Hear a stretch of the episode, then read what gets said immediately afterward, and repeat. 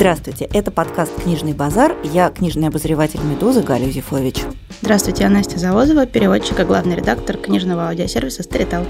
И сегодня у нас вновь важное событие в нашей коллективной профессиональной биографии. Мы опять будем говорить о русском романе, и мы поговорим о романе очень мною высоко ценимого и любимого писателя Алексея Иванова. Мы поговорим о «Золоте бунта». Мы поговорим о романе, который мне понравился, в отличие от предыдущего. В отличие от предыдущих 150 русских романов. Да, это вообще тоже большая радость для русской литературы и всех ее ревнителей, потому что понравится Насте, это, знаете, дорогого стоит.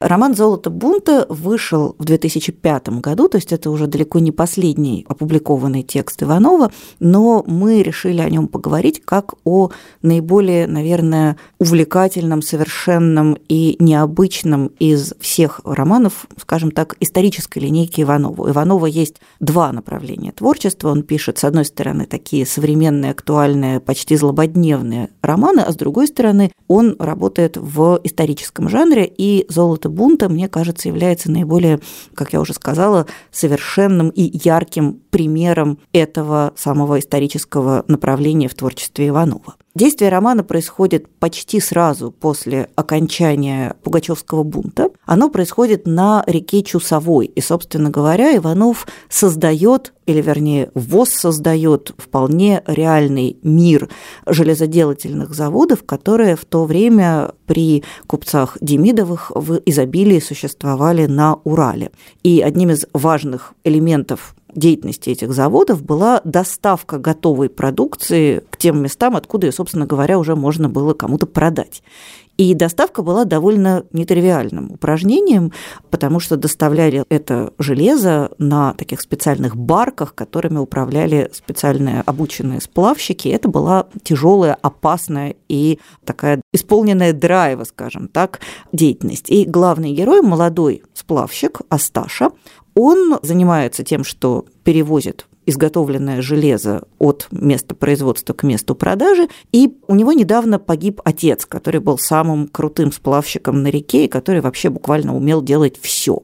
И Асташа пытается, с одной стороны, понять, куда делся отец, в самом ли деле он, например, погиб, потому что его тело так и не было найдено. Почему он самый опытный человек на реке погиб таким дурацким способом, а параллельно вокруг закручивается множество разных интриг, связанных с легендарным золотом бунта, золотом, зарытым Пугачевым якобы где-то в окрестностях реки Чусовой.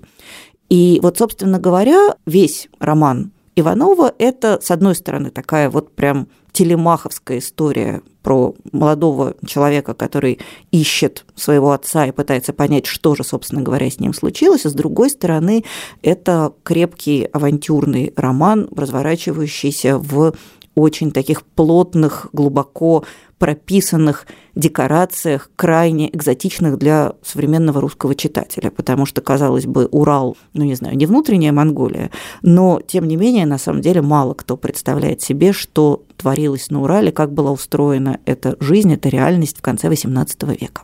Я бы так для начала хотела бы вас, Галя, вот что спросить. Когда я готовилась к подкасту, поскольку я практически ничего не знаю о современной русской литературе, точнее, знаю очень мало, я пыталась найти, что люди вообще писали о писателе Иванове и что думают вообще критики, которые явно должны о писателе Иванове знать больше, чем я. И я нашла очень мало следов таких рецензий. То есть есть какие-то крупные рецензии на какие-то крупные вещи, то есть там, не знаю, Быков высказался, там один раз Данилкин высказался, там один-два раза. Мильчин а... высказался пару раз тоже, вот. да. Ну, как-то все равно у меня сложилось ощущение, может быть, оно совершенно неправильное, что о писателе Иванове критики как-то пишут гораздо меньше, чем в целом о других э, крупных русских писателях. А нельзя отрицать, что Иванов – это все таки очень заметный крупный русский писатель. И мне не было понятно, какая-то моя ошибка, я не умею гуглить, или все таки писатель Иванов не слишком, как-то, я не знаю, любим критиками, или он считается жанровым писателем, и про него не любят писать. И кроме того, я не заметила у него никаких особых крупных премий за последнее время Ну, как-то вот это очень странно. Ну, с премиями на самом деле там все сложно, потому что писатель Иванов, несмотря на свой колоссальный масштаб дарования, он является по совместительству человеком очень ранимым, уязвимым и обидчивым. То есть он относится к той категории художников, которых каждый обидеть может. И его очень сильно обидели как раз такие на истории с романом «Золото бунта», потому что его попытались номинировать на премию «Русский букер», и премия «Русский букер», внимание, отказалась включить его даже в длинный свой список на том основании, что роман «Золото бунта» не соответствует канонической форме высокого романа. И мне приятно думать, а теперь давайте посмотрим, где находится премия «Русский букер», почившая в Бозе, а где находится писатель Алексей Иванов. Но так или иначе, вот этот абсурдный абсолютно кейс, он явно нанес тяжелую психологическую травму писателю Простите, Иванову. Галя, я перебью. А «Русский букер» – это та самая премия, которая вручила премию за роман Цветочный, крест, крест, конечно. И вот эти люди запретили подаваться на премию писателя Иванова. Да, и поэтому мне кажется, что, в общем, можно было отнестись к этому несколько юмористически, как оно того и заслуживало. Но художник – существо нежное, художник обиделся, ему было как-то явно очень неприятна эта история, и после этого он много лет отказывался номинироваться на какие-либо крупные премии. То есть прям требовал, чтобы его имя было исключено из списка номинантов. Я сама в какой-то момент пыталась его номинировать, и мне сказали, что нет, не получится, потому что он просил себя не тревожить. То есть с премиями ситуация такая немножко искусственная. Это не потому, чтобы ему ничего не дали, а потому, чтобы он сам не хотел. Точнее, один раз не дали, а после этого он решил, что он и сам не хочет. Но мне кажется, некоторые премии должны в таком случае немного побежать за писателем Ивановым, потому что ну, у нас реально есть один писатель Иванов, там один писатель Быков, у нас всех по одному, и как бы очень странно, что один обойден премиями совсем. Это, безусловно, правда, потому что вообще мне кажется, что Иванов довольно неровный автор, я не все книги у него люблю, то есть я считаю, что у него есть какие-то прям совсем провальные тексты, но, как говорят мои студенты-экономисты, медианное значение очень крутое. То есть в целом, конечно, он один из главных людей, пишущих сегодня по-русски. И то, что как-то ему не хватает внимания, это определенно несправедливость. Что же касается критики, то тут мне сложно сказать, потому что дело в том, что все таки «Золото бунта» – старый роман. Я, например, прекрасно помню, что я делала, во-первых, большое интервью с писателем Ивановым. Я ездила на реку Чусовую, мы с писателем Ивановым, до того, как на меня он тоже обиделся, мы с ним ходили вдоль этой реки, и я видела все эти бойцы, и мы были в прекрасном поселке Кын, в котором сохранилась церковь XVIII века с росписями, а туда нужно ехать 4 часа от ближайшего населенного пункта по дороге, состоящей из бетонных плит. Я помню, что я много писала об этом романе. То есть сейчас, я думаю, просто многие следы критических высказываний на эту тему, они почти исчезли. Вот к вопросу. Говорят, что интернет все помнит. Как выясняется, найти какие-то статьи десятилетней давности в интернете просто нельзя.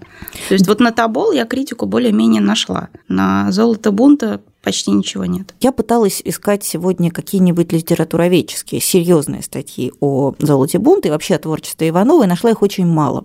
То есть действительно он какой-то такой писатель, который странным образом у нас почти не осмыслен, не отрефлексирован, то ли он попал в нишу какого-то такого народного чтения, что странно, то ли э, люди боятся писателя Иванова в силу сложности его характера, то ли критика у нас вообще мало думает о популярных феноменах, то ли еще какая беда случилась, но так или иначе, да, про Иванова пишут маловато. А «Золото бунта», на мой взгляд, вообще остался таким романом почти неосмысленным в русской, простите за выражение, критической традиции.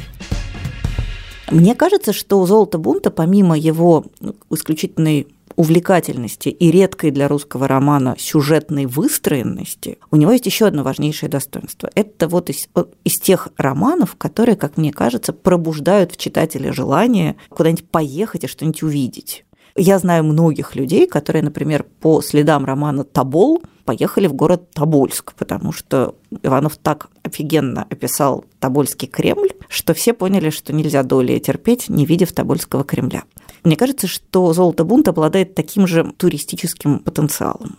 А я, когда пыталась найти какую-то информацию о романе «Золото бунта», с удивлением узнала, что, оказывается, этот роман выглядит совершенно как исторический. Ну, то есть кажется, что Иванов сидел с какими-то там невероятными источниками, не знаю, где-то отрыл записанные эти старые легенды, сказки и прочее, а выясняется, что там примерно, не знаю, 30 на 70. То есть Иванов действительно посидел с источниками. Какую-то часть информации он действительно нарыл по книгам и по сохранившимся каким-то архивным документам, но вот большую часть он реально придумал, сделав это абсолютно органично. То есть тебе не кажется... Швы вообще не Да, видны, тебе не да. кажется, что это придумано, что вот эти все бесконечные легенды, связанные с каждым бойцом а, на реке Чусовой, вот это вот целая доктрина истяжельчества. И там же у него есть даже прекрасная сцена вот этого вот э, духовного батла, когда старцы на, на поляне топят каждый за свое. И ты думаешь, ну, наверное, это как переработка каких-то старых книг, и, может быть, была такая ересь или было такое верование. Нет, это все придумано, хочется поехать туда и посмотреть то, чего на самом деле нет. Да, ну то есть скалы-бойцы, они есть. Просто чуть-чуть поясню для тех, кто не читал книжку, как вообще была устроена система навигации на Чусовой.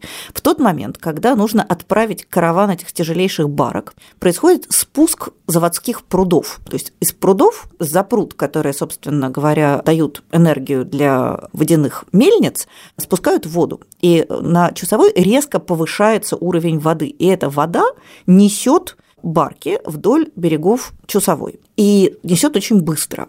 А берега Чусовой довольно высокие, обрывистые, на них есть много скал, которые называются бойцами, они правда так называются. И главная задача сплавщика – эти бойцы как-то фигурным образом обойти и в них не врезаться. А барка, понятное дело, очень тяжелая, потому что она нагружена железом.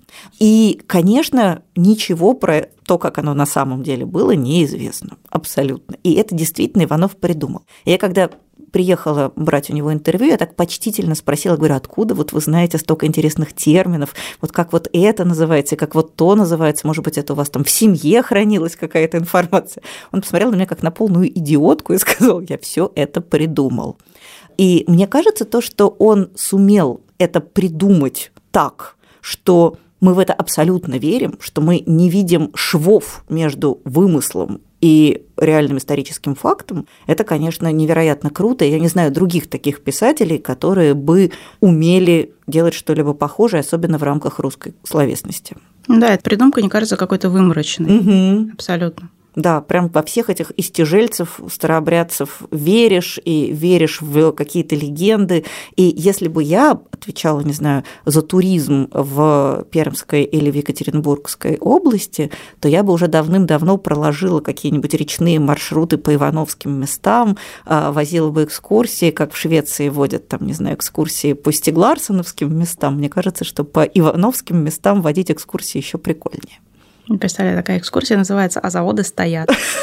И люди просто на барках сплавляются и занимаются полезным делом, доставляют груз, там, я не знаю, курьерские доставки по часовой. На самом деле, это действительно удивительные места, и я буквально воспользуюсь случаем, чтобы сказать, что если есть такая возможность, обязательно надо туда поехать, потому что вот деревня Кын, которую мне показал в свое время писатель Иванов, это потрясающее место. Во-первых, она абсолютно middle of nowhere, вокруг нет ничего. И ты, значит, едешь через лес, направо у тебя деревня Обманка, налево у тебя деревня Невидимка. Я прям вот видела этот указатель. А прямо деревня Кын. Ты едешь от этого указателя, проезжаешь еще, не знаю, километров 20, попадаешь на берег, такая довольно сумрачная долина, в которой стоит, как я уже сказала, вот церковь XVIII века с очень хорошо сохранившимися росписями. Живет там, наверное, человек, может быть, 30 в этой деревне. Там есть пристань, от которой отчаливали эти барки, там есть заводской пруд, тот самый, который спускали, там есть руины завода довольно хорошей сохранности. И вообще есть ощущение, что ты вот попал в XVIII век. И таких поселков по берегам Чусовой очень много. То есть это действительно какой-то совершенно уникальный реликтовый русский XVIII век, которого вообще у нас не так много, а там вот его можно прям посмотреть в полном объеме. Так что если у кого-то, как и у меня, возникло желание поехать на Чусовую после прочтения «Золото бунта», то вы себе в этом не отказываете, точно не будете разочарованы. Я, кстати, когда читала роман «Золото бунта», а потом какие-то на него отзывы,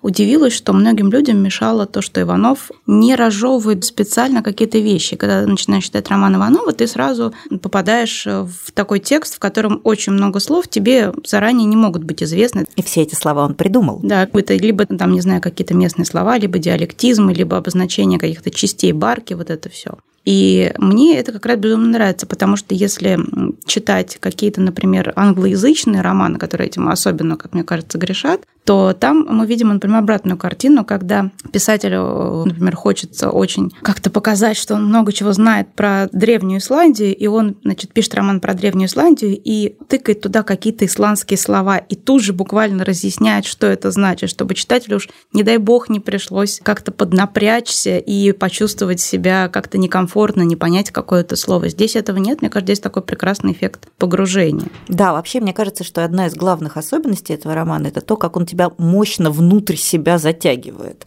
То есть в какой-то момент ты внезапно обнаруживаешь себя посреди вот этого всего странного, очень непривычного мира и как-то совершенно проникаешься всей его внутренней логикой. Для меня еще, конечно, там очень интересно вот эта тонкая мерцающая магия по краям, потому что роман же не на 100% реалистический. Там есть какие-то вещи, про которые читатель так до конца и не понимает колдовство это магия, приглючилась героем, или вообще это какой-то элемент ненадежного рассказчика и вымысла. Вот история с истяжельчеством – это как раз такая история, потому что действительно ли люди, грубо говоря, умели вынимать души, чтобы творить все, что хотят, или же это просто то, что они верили, а все шло так, как шло не играла роль никакая магия, а просто стечение обстоятельств. Да, мне кажется, тоже он совершенно виртуозно владеет этим приемом. Кстати, в романе Табул это еще лучше, я бы сказала, отыграно. То есть действительно он умеет конструировать такую сложную реальность, собранную из абсолютно достоверных исторических фактов, из собственного вымысла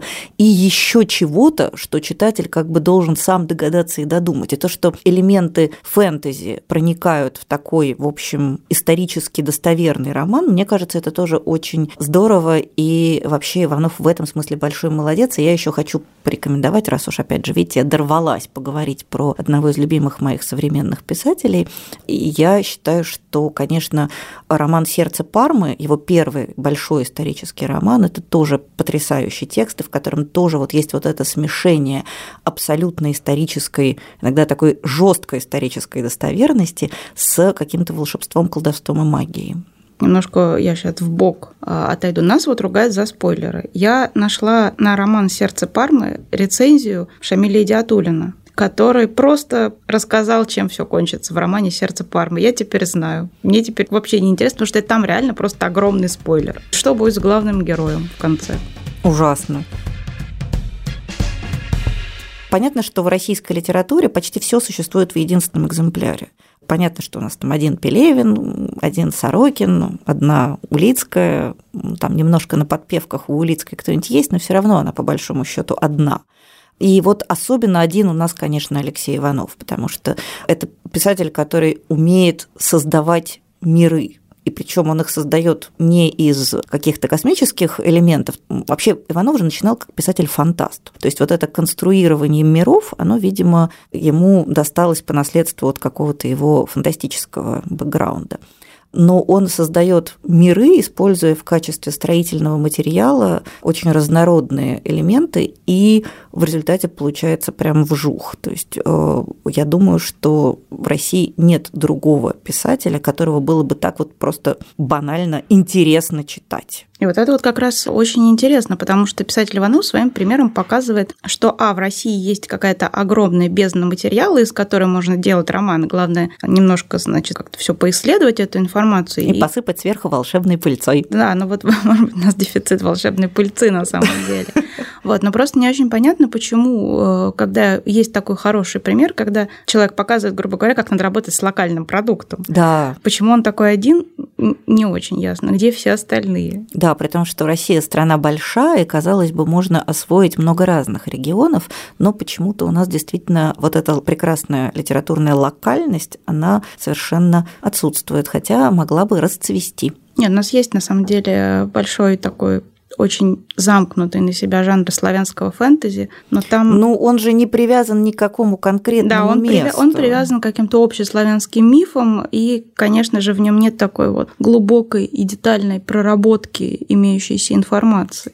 Да, то есть все-таки Иванов, он на самом деле действительно большой специалист, и он умеет восстанавливать вот эти детали, которых вообще никто не знает. А кроме того, у него есть еще одно прекрасное свойство. Я вот в прошлом году была в Западной Сибири, как раз в Тюмени, в Тобольске, и в Тюменском аэропорту продаются местные сувениры. Что должен привезти турист из Тюмени? Понятно, должен привезти варенье из еловых шишек обязательно, какая-то законсервированная или вяленая местная рыба, сбор Иван-чая с сибирскими какими-то присадками и роман Иванова «Тобол». То есть удивительным образом творчество Иванова попадает в том числе и вот в эту вот линейку, линейку локальных, извините за выражение, специалитетов, которые люди должны вести себе домой из туристической поездки. Но мне кажется, в целом писатель Иванов у нас выполняет роль сувенира, потому что писатель, который придумывает романы с сюжетом, такой один, ну, ну ладно, нет, ну иногда ну, бывает. бывает. Ну, не сгущайте ну, краску. Ну, их, ну сколько? Вот, ну, кто вот ну, не придумывает очень много. с таким же вот сюжетом, как в «Золоте бунта», когда он не просто есть, он еще и продуман. Там, может быть, вот в середине, ну, да. когда ему нужно полностью проговорить вот эту всю доктрину истяжельчества и рассказать, как это было, он немножко чуть-чуть приостанавливается. Но потом он также опять набирает темп, и ты видишь, что этот сюжетный каркас, он нормальный, он работает. И он изначально придуман. Это не то, что писатель придумал завязку, а дальше куда вывезет. Нет, это прям такая простроенная,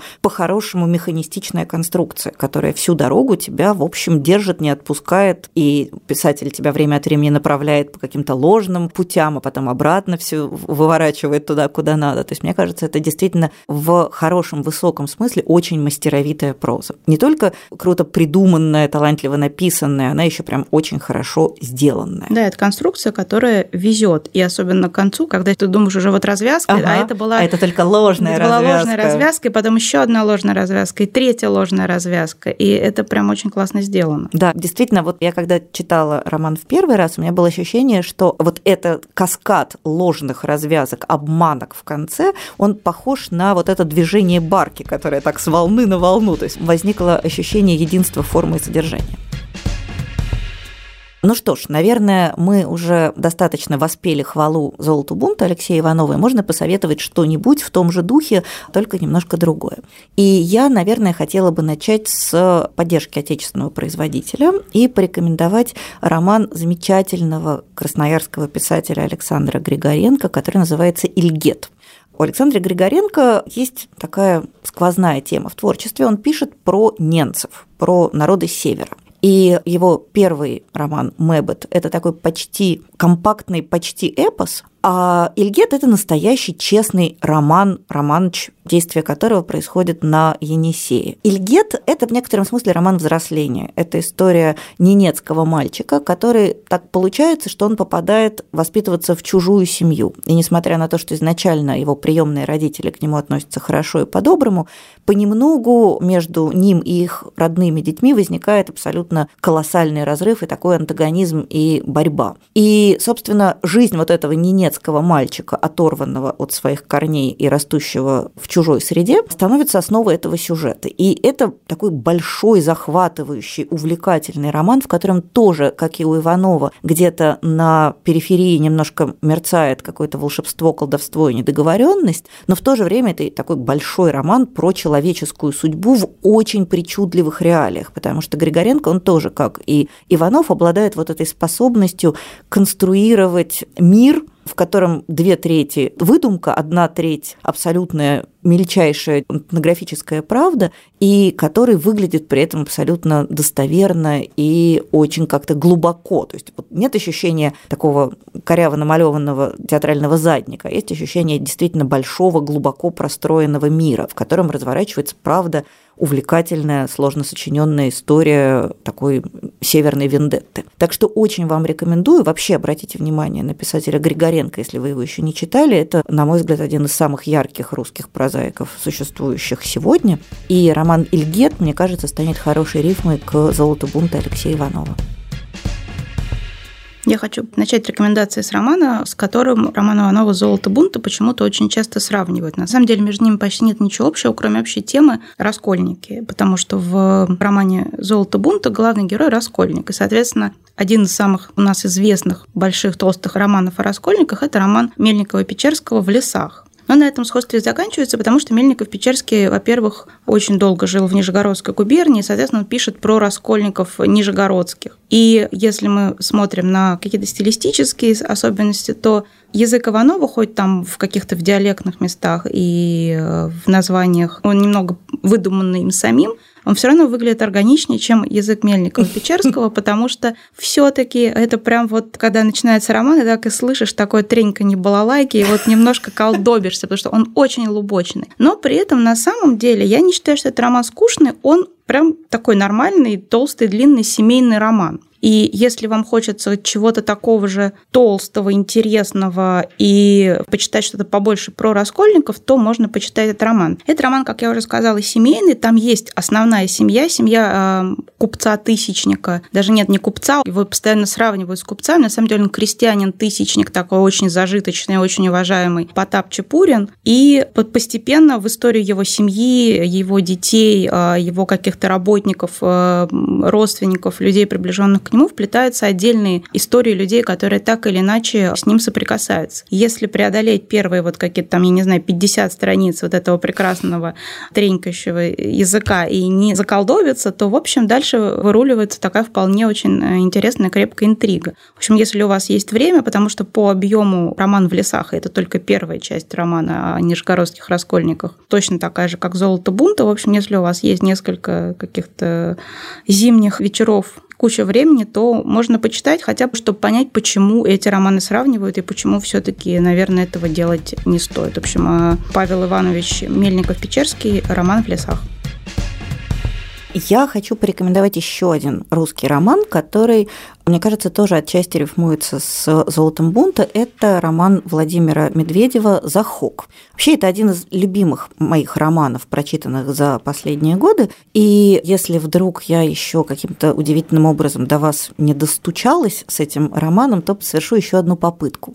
Действие этого романа происходит совсем не так давно, то есть он тоже исторический, но гораздо менее исторический, скажем так, чем роман Иванова. Это роман, рассказывающий о гражданской войне в Таджикистане, вспыхнувшей после распада Советского Союза. То есть это роман фактически о войне, но эта война очень четко локализованная. Все драма происходит в маленьком горном таджикском ауле, в котором оказываются заперты несколько главных героев. И каждый из этих героев рассказывает о тех событиях, в которые он вовлечен, собственной колокольни. То есть это некоторым образом такой рассюмон, когда каждый из героев предлагает собственное видение происходящего. Происходит там довольно жуткая история, потому что в это крошечное, отрезанное от мира, живущее довольно такой регламентированной жизнью поселение, приходит полевой командир, который говорит, все, ребят, вы тут какую-то фигню творили, а мы сейчас тут будем выращивать опийный мак. И у нас тут пойдет буквально лучший в стране канал наркоторговли. Пойдет он прямо через ваш поселок. А кто вдруг против, так тому сейчас будет не очень хорошо. И Медведев, так же как Иванов, создает невероятно плотный мир. То есть ты ни в какой момент не чувствуешь вот этой клюквы, и балалайка не звенит, ну там или не балалайка, а что должно звенеть применительно к таджикским реалиям. То есть у тебя возникает полное погружение в этот довольно причудливый экзотический мир. Владимир Медведев сам вырос в Таджикистане, он говорит на таджикском, и как бы эта культура ему отчасти родная. Собственно, он сбежал оттуда как раз, когда началась гражданская война. И с другой стороны, с романом «Золото бунта» Захок роднит еще то, что это удивительно выстроенный сюжетно увлекательный роман. То есть все эти разные голоса на самом деле в какой-то момент сплетаются в такую очень плотную нить, которая буквально держит читателя очень-очень крепко, не хочется оттуда дезертировать. То есть, несмотря на то, что это довольно страшный роман, довольно жесткий в том, что касается реалий, там нету таких прям кровавых сцен, но он очень жесткий. И тебе, с одной стороны, жутко и неприятно, и страшновато, а с другой стороны, ты понимаешь, что сбежать ты оттуда не можешь, абсолютно исключено. То есть вот это умение конструировать мир и в этом мире конструировать сюжет, мне кажется, у Медведева с Ивановым общее. Так что если вдруг вы еще не читали роман Владимира Медведева «Захок», пожалуйста, не пропустите. Это прям одна из лучших вещей, случившихся с русской литературой в последние годы. Я хочу порекомендовать еще один старый русский роман, чтобы доказать, на самом деле, я читаю русскую литературу, просто у меня не очень складывается с современной русской литературой, и как-то мне гораздо уютнее, гораздо комфортнее интереснее. Иногда бывает с романами, которые считаются романами второго ряда в классической русской литературе, но при этом, по моему совершенно личному читательскому мнению, эти романы бывают гораздо интереснее того, что я вижу сейчас. Но, возможно, это просто старость. Так вот, был такой русский писатель Александр Эртель, и он написал огромный толстый роман, такой несколько социально-демократический и в целом очень черноземный по своим каким-то основополагающим качествам, но довольно любопытный. Этот роман называется «Горденины». Почему мне этот роман, во-первых, кажется примечательным? Во-первых, это роман опять локальный. Эртель довольно долгое время прожил в Воронежской губернии и ее хорошо знал. И действие там большей частью происходит вот в этой вот в самой э, в черноземной губернии в этой. Во-вторых, сам Эртель как бы не всегда был прям писателем-писателем. У него была довольно тоже такая тяжелая, сумбурная судьба, и в какой-то момент ему пришлось поработать в том числе, например, конторщиком. И один из его главных героев, Николай, тоже в какой-то момент своей жизни работает конторщиком. И все вот это какая-то достоверность, она делает этот роман в целом не то чтобы привлекательным, но каким-то достойным доверия потому что, несмотря на то, что Эртель, конечно, очень там загоняется по поводу крестьян и всего, и вообще двигает какие-то идеалы социал-демократизма, в целом это очень любопытный роман, во-первых, с точки зрения языка, и как раз к чему я веду, это то, что его родни с романом Иванова. Вот если у Мельникова, Печерского этот язык надо как-то несколько преодолеть, вот привыкнуть к этому лупку ужасному, то Эртель все таки язык нормально чувствовал, и у него есть, опять же, такое же неснисходительное отношение к читателю. Он очень уважительно относится к своим героям, ко всем этим дворовым людям, ко всем наемным и крепостным людям.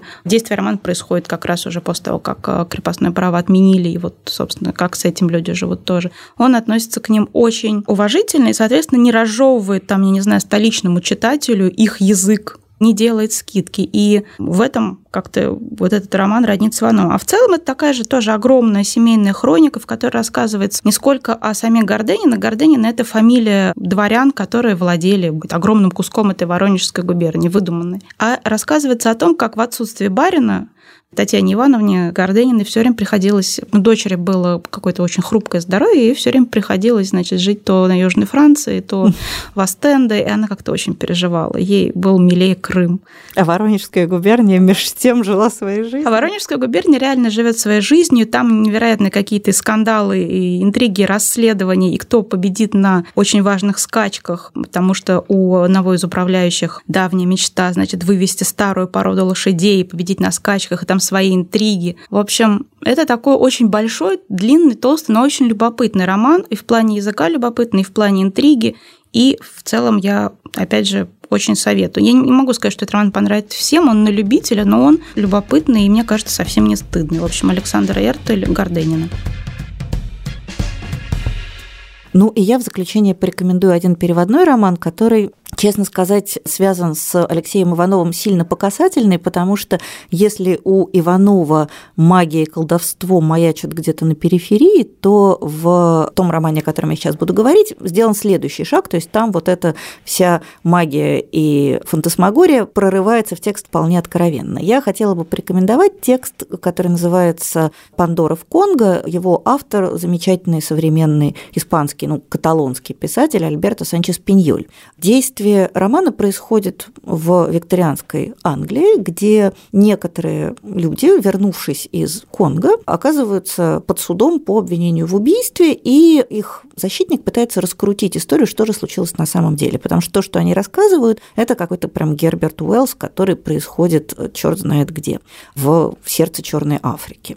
И читатель очень долгое время остается в неведении, что это, собственно говоря, это ненадежные рассказчики, которые пытаются выгородить себя, или это действительно что-то невероятное, что с ними произошло в сердце этой Черной Африки.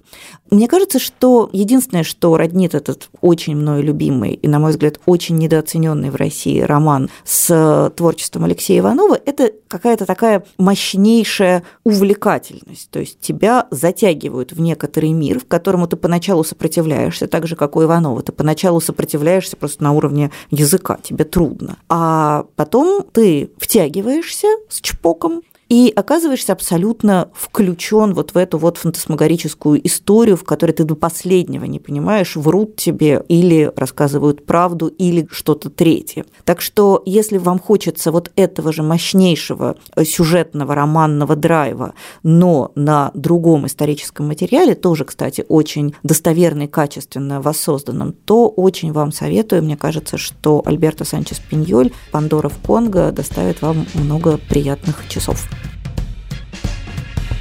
Я хочу напоследок порекомендовать сборник рассказов, а точнее один рассказ из этого сборника английского писателя Нила Геймана. У него есть сборник рассказов, который называется «Осторожно, триггеры» в русском переводе. И, э, в принципе, Гейман очень хорош, прекрасен и, в первую очередь, известен тем, как он мастерски умеет приоткрывать дверь вот во что-то неизведанное, так что не казалось, что это совсем фантастика или что это совсем придумано. То есть он как-то это очень хорошо сочетает это и сопрягает с реальностью. Его сборник рассказов «Осторожно, триггеры» — это набор таких вот как раз историй, в которых вдруг откуда ни возьмись, случается что-то очень странное, или страшное, или необъяснимое, или сказочно странное. И этот сборник полон таких же легенд, которые э, по своей структуре, по своей сказочности похожи на те, что, например, рассказывают э, сплавщики в конце книги, который посвящен большому сплаву по Чусовой, собственно. И один рассказ, как мне кажется, очень-очень похож в целом на роман Иванова. Этот рассказ называется «Истина – это пещера в Черных горах», где тоже речь идет о золоте, о кладе, спрятанном где-то в Черной горе, где-то в пещере, и мы не очень понимаем, что это за пещера. Есть ли это золото, нет ли там этого золота, можно ли его достать, нельзя. Но рассказ начинается с того, что к некому человеку по имени Калум приходит маленький человечек, который так и остается неназванным, и просит его быть проводником. Он идет в эту самую черную гору за золотом. И далее, в общем-то, ничего не случается, кроме дороги до самого конца. Ну, тут уже рассказать, конечно, нельзя, потому что будет большой спойлер. Но эта сама дорога, она настолько зыбкая, настолько сказочная, и мы все время чувствуем, что кто-то из героев чего-то не договаривает, что за этим их походом в горы есть какая-то гораздо более страшная и гораздо более таинственная история, чем просто желание наживы. И это совершенно небольшой рассказ, он страниц, не знаю, 10-15, но он настолько атмосферный, и он, в общем-то, в целом о том же, о чем Роман Иванова. Одна из тем Романа Иванова – это вот эта вот погоня за золотом, которого нет. Вот эта идея того, что где-то там что-то такое волшебное зарытое, нужно только это выкопать, и будет тебе счастье. В противовес как бы идеологии главного героя Астафия, которому счастье – это на самом деле честно работать и быть самым крутым в мире сплавщиком. Так и здесь. Здесь, в общем-то, один из героев, его влечет как раз желание забрать это золото из пещеры. И вот эта вот идея гибельного золота где-то спрятана, она так и висит, в общем, в воздухе всю дорогу. Поэтому очень рекомендую. На самом деле, мне кажется, это рассказ довольно популярный, многие его читали, но если вы еще нет, то Нил Гейман «Истина – это пещера в Черных горах». На этом мы будем заканчивать наш сегодняшний разговор. И хочу напомнить, что нынешний сезон вместе со старым годом неуклонно движутся к своему финалу. И у нас остался буквально один выпуск, который мы посвятим творчеству, не поверите, Джоан Роулинг, потому что, конечно, никакой обзор великих книг последних трех десятилетий не может быть полным без ее участия. Также хотелось бы напомнить, что в самом последнем выпуске этого сезона мы обязательно ответим на все ваши вопросы, и если они у вас вдруг копятся, жалобы, также претензии, дополнения, замечания, то присылайте их, пожалуйста, на адрес подкаст собакамедуза.io. А на этом мы прощаемся с вами. Я Галя Юзефович. До свидания. Я Настя Завозова. Пока.